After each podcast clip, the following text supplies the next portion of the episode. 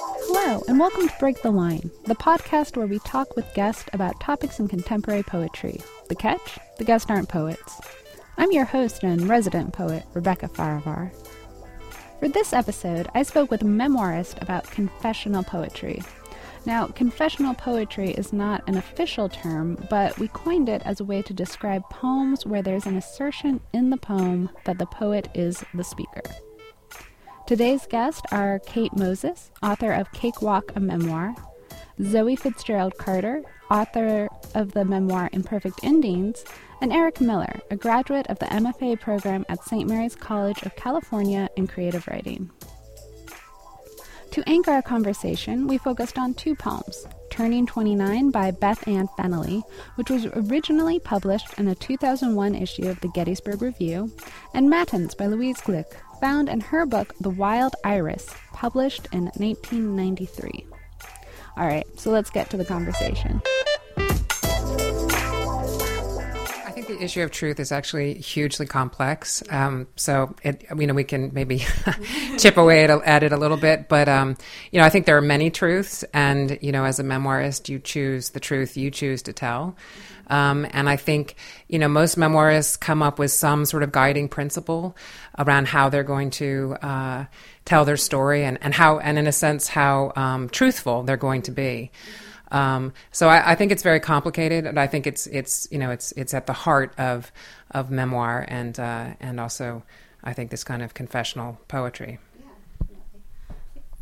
Yeah, and there's an, a reason why there we have memoir and we have autobiography. Mm-hmm. And it, with memoir, there's much more of a sense of um, memory reflection.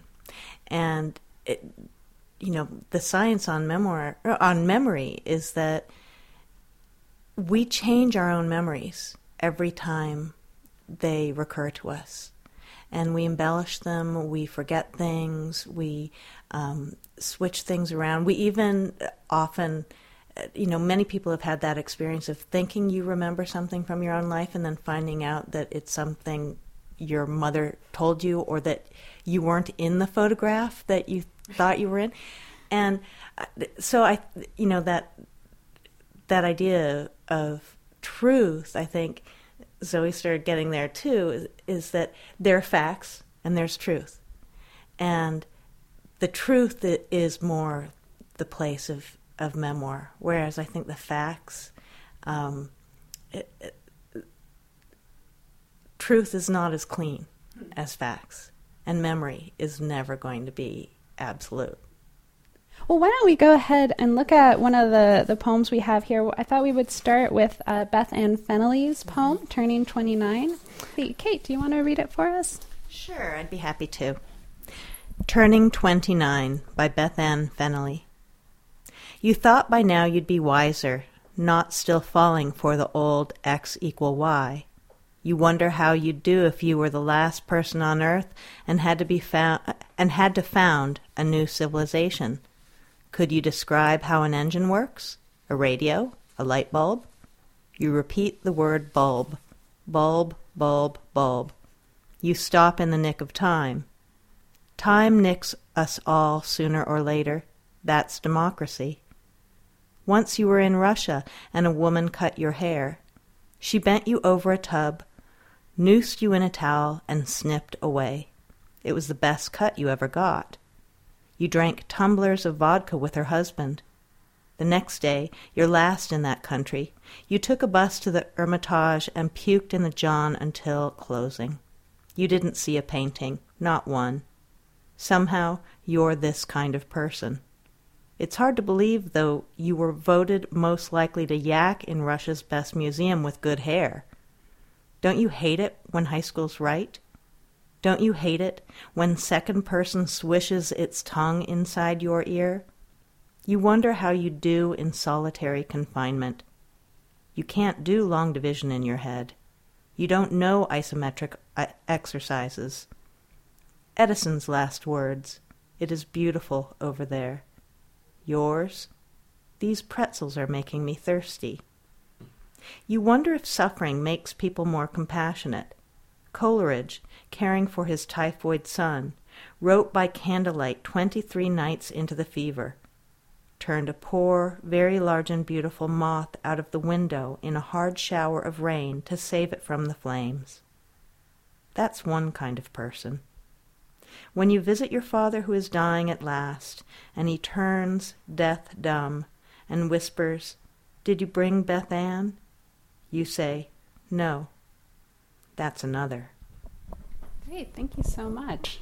So obviously, the the assertion that I was drawing on or, or, thought about was this at the end, the use of the the name, the author's name. We can see the mm-hmm. author's name, we can see her name. Um, for you, did that feel like enough of assertion? Did that feel like make the poem feel real to you, or was there something else in there that made it feel true? Or maybe even you disagree. it didn't feel like this was coming from a confessional type of place. What was your reaction? Actually, um, you know, it's uh, because her name, the poet's name, shows up so late in the poem. That wasn't what struck me first. What what first struck me was midway through the poem, um, the line, "Don't you hate it when second person swishes its tongue inside your ear?" And I thought, yeah, that's exactly what's happening here with the second person, the address of you. You know, in in another poem we'll look at, the you seems to be directed more outward. This you is directed toward the thinker, whoever's having the experience. And that made it feel very intimate and interior. Mm-hmm. And Zoe mentioned, yeah, all of these poems are so intimate, but this one felt like someone's um, mental process and and the strange leaps that go uh, that we all take you know in in thinking about something and it takes us somewhere else. And so from that perspective i i felt like it was a poem that felt very personal from the very beginning. I think from just the most basic sort of when i see a title and then i see a by so and so I just automatically assume there's just, and of course, there is always the possibility they're writing from the, an adopted perspective other than their own.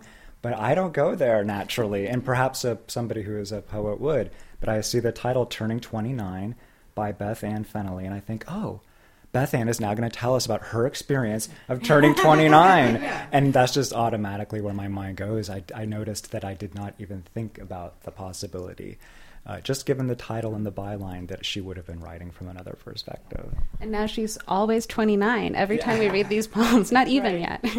yeah, you know what I think is really interesting about that is that anything a writer writes is being filtered through that person's intellect and imagination, their worldview, their senses. And so everything is, in that way, very much confessional. It, it's personal and you know, and then there's that odd thing about how you make it more universal, the more personal you make it. Um, but from that, thinking about that idea, one of the things that I really like about this poem that that struck me um, was the that last shift in the poem when when the speaker of the poem as opposed to Beth Ann, um, uh, is writing about different kinds of people. You know, that's one kind of person. Coleridge is another person, is a, a kind of person. And then the Beth Ann who tells her dying father, No, I didn't bring Beth Ann, is yet another kind of person. And there's something about that revelation of, I think maybe in in this context you could say that for some reason, Beth Ann, the speaker, is revealing a flaw in herself, perhaps. And that flaw, I think, is one of the things that also makes us believe mm. people are real. And, you know, and it's definitely one of those things that we all learn writing nonfiction that in order for the reader to feel attached to whoever your narrator is, you need to feel that that person is real. I wonder though about this because there's so many things in this poem uh, too that we could actually fact checked in a way, you know. Mm-hmm. So we could find out um, if you know she had a father who was dying when she was 29 like that's something we could easily find out. We could find out if she had been to russia. Maybe some of the other things would be a little bit more difficult but there are these sort of facts that are anchoring it as well. So it sounds like by by the virtue of that sort of well maybe from the assumption of it coming for some of us coming to it but also that assertion um, at the end of this really dramatic we could say flaw or very almost well depending on how you read it cold reaction or maybe it was a compassionate one it's intentionally ambiguous right. um, it kind of puts all of it into a feeling that it's that it's true i don't know what what do you think yeah i don't again there's no i don't doubt that any of it's not true mm. um, I'm still compelled again by our the the words confession and then mm-hmm. perhaps the less charged isn't quite the right right word, but autobiographical or memoirist perspective in in a poem. And confessional obviously for most of us implying that we're pulling back the curtain to mm-hmm. show something that maybe in polite society we wouldn't normally show. So here, Fennelly, if again we can assume this is her, might be confessing to the fact that she doesn't always live her life as elegantly uh, and cinematically as she might like especially oh here's the father lying on his deathbed. It should look a certain way based on books i've read and movies i've seen. And actually it's kind of sloppy and i'm feeling kind of tacky. And so that could be considered a confession i guess. And then to compare it to another poem that we looked at yeah please. yeah louise we can Glück. am i saying the last name right? Louise Glück yeah. Glück? okay. Yeah, yeah and Matins. yeah, well, actually, since uh, yeah, you brought it up, why don't would you like to read it for sure, us, Eric? Yeah. Great, yeah. Uh, Matins one, Louise Glück. The sun shines by the mailbox, leaves of the divided birch tree folded, pleated like fins. Underneath, hollow stems of the white daffodils, ice wings, cantharidis, dark leaves of the wild violet. Noah says depressives hate the spring imbalance between the inter- inner and the outer world. I make another case. Being depressed, yes, but in, but in a sense passionately attached to the living tree, my body actually curled in the split trunk, almost at peace, in the evening rain, almost able to feel sap frothing and rising. Noah says this is an error of depressives, identifying with a tree, whereas the happy heart wanders the garden like a falling leaf, a figure for the part, not the whole. This was curious to me a little bit in terms of discussing confessional versus autobiographical memoirist, in that there is a confession of sort. She uh, says that she is depressed. Some people might consider that totally benign and very common, but it seems to have a more objective tone. She's sort of more observing as opposed to the Fennelly poem. Um, so I guess I was curious to the extent to which that might be called confessional, or is it simply observational, and she's a character in the midst of that observation? Oh, so in this, you felt her more, the speaker more as a, a character. You didn't feel like she, the same sort of veracity, like oh, Louise Glück is the the speaker of this poem, as you did with the Beth Bethan Fennelly. I definitely felt like she was the speaker. But again, that's simply because her name is attached to the title of the poem. Um, so next time I send them out, I should format it differently. However, uh, simply in terms of distinguishing between confessional and memoirist, I felt there was a more objective tone in this poem, more of an observation. And I think for me, that's where the confessional tag started to slide away a bit. Mm-hmm. Yeah, I think I, the the beginning seems very general to me and very poetic and sort of the the poet, you know, musing, da da da, you know. And then she, uh, sorry, I'm I'm I'm not somebody who reads a lot of poetry. Um, and then I think she she she lays this very specific piece of information on us, you know, that Noah. So you've got like this this person named.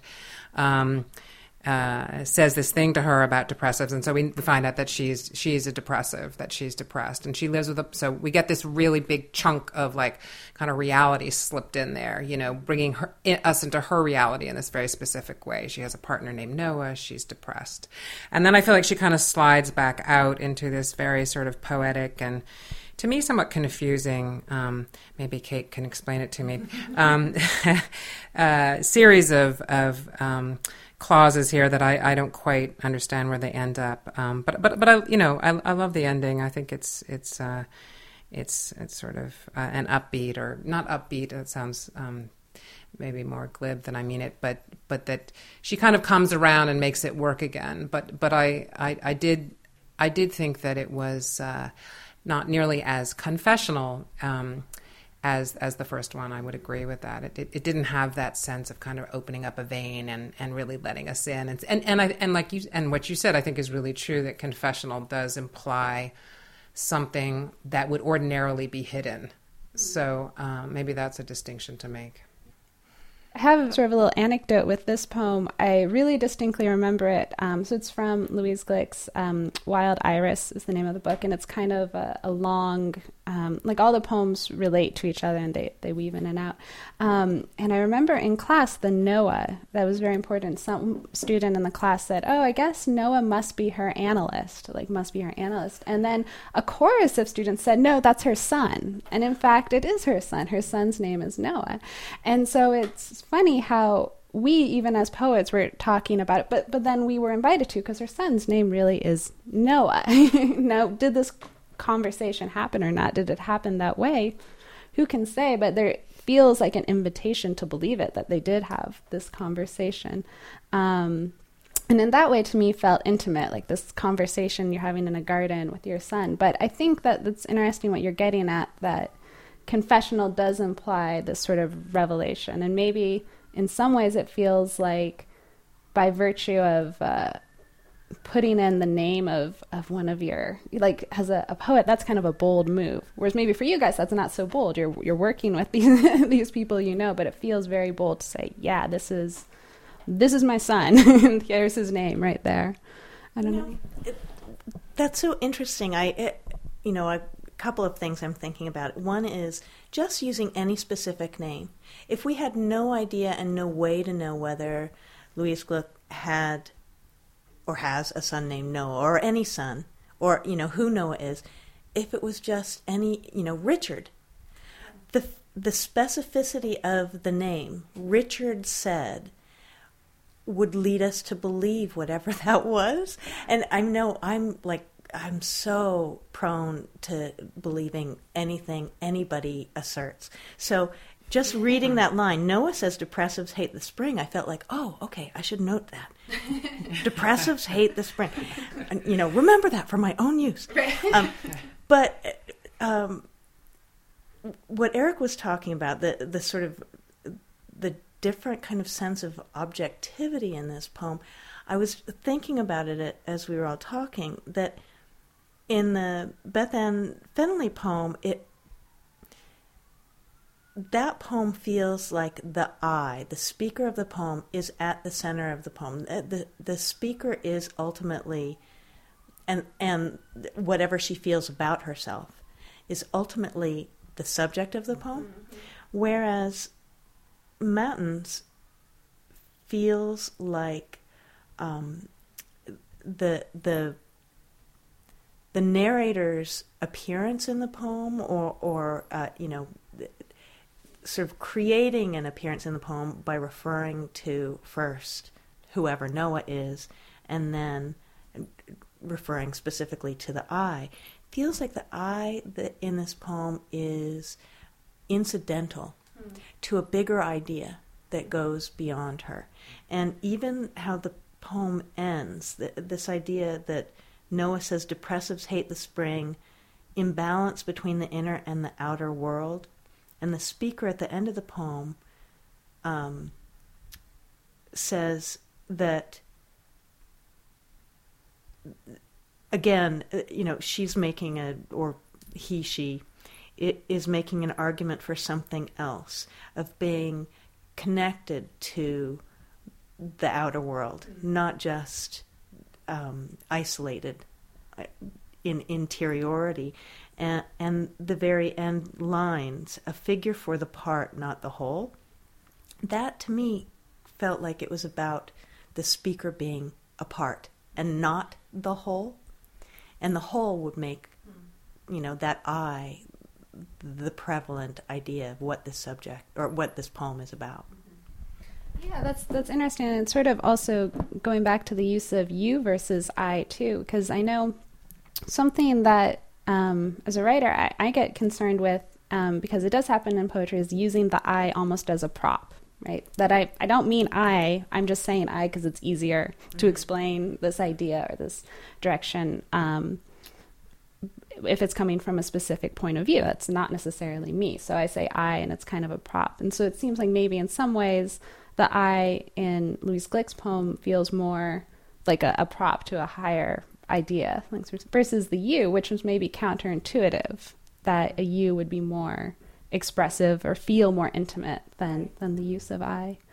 Um, what in your in your own writing, um, this use? I mean, I guess is this something you ever deal with as memoirists? The shifting between you versus I, or how am I using the I when I when you write something? Is this something you guys ever deal with in your writing?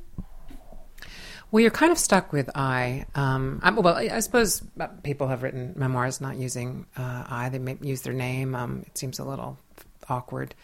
Um, but you know, you you do want to keep the eyes on the page to a minimum because they become annoying. I think after a while to the to the reader, and so just you know ways of, of approaching sentences so you're not beginning every sentence with I, or you know you're not finding the I in the in the middle of every sentence. I think is is something that I was aware of uh, writing. Um, uh, yeah, just yeah. You know, I was thinking about this too. That um, there's a similarity between the I, the, the I in a poem, and the I in a memoir, and, and that is that readers tend to assume, uh, unless they've been taught otherwise, I think, that the I in a poem is the poet and the I in a memoir is the memoirist. But in fact, even in memoir, you're shaping an I, you're shaping a narrator who can serve that story. And my personal belief is that you really can't get a whole person on a page. You know, we're just way too complex. And for any story, you're going to have to um, balance out the quote unquote facts w- with the elements of fact that add to the real truth of that story, getting back to the facts versus the truth. And that may mean that even the I you're creating it in your own memoir is someone who your friends and family would not necessarily recognize as you, or you wouldn't even recognize as you. And, and you have to do that in order to make the the ultimate story that you're trying to tell can't be really told just with the facts alone. It has to somehow be shaped. It's almost like the page, what was written on the page, became the official version for me. Even though, in some ways, I may know, say, I'm recalling in a particular scene, for example, a conversation that might have happened when I was six or seven years old, and maybe I remember one, you know, phrase from that that's exact, and the rest of it, I'm not exactly sure what was said, but I'm trying to recreate it so that it feels true to my own experience. Well, it's very hard then to, to get out of that and, and um, whatever was written and see it any other way. And I was actually thinking, you know, for you, Rebecca, how does that feel as a poet when you use your own um, primary re- material, so to speak? Um, what one friend of mine calls ransacking your life for material. So when you ransack your life for material as a poet and you take it wherever else you take it, how does the quote unquote factual feel for you afterward? Yeah, well, that's an interesting question. I mean, I guess for myself, my own writing is different than the the poems we've just been talking about. They tend to be more abstract and very like image based, and I think of it, you know, as a an image conveying a feeling or emotion.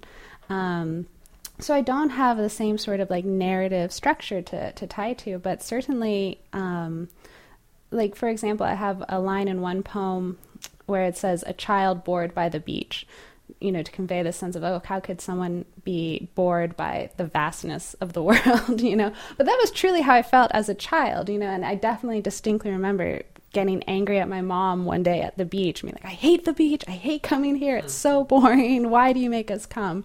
You know, and so that there are little so it's less of a narrative and more like there's just these little nuggets that are sprinkled through that that do come from a specific moment that actually happened. But I think because they're not linked together, then I don't I don't have an overarching mm-hmm. narrative of of what happened or that I'm attaching myself to it makes me wonder how many times Robert Frost must have been asked in his lifetime. So, what was the decision that you were trying to make when you got to that fork, that yeah. proverbial fork in the road, and what his response must have been? He must have crafted something to like deal with that. Or what did your crappy neighbors do to you right. to make you want that fence? exactly. Great. Well, good. Well, thank you so much for for speaking with us. It was really interesting. Great. Um, and thank you everyone for listening to Break the Line. Thanks. Bye. You can say whatever you want about anybody in your life as long as you say they're hot. I, and there may be some truth to that. I don't know.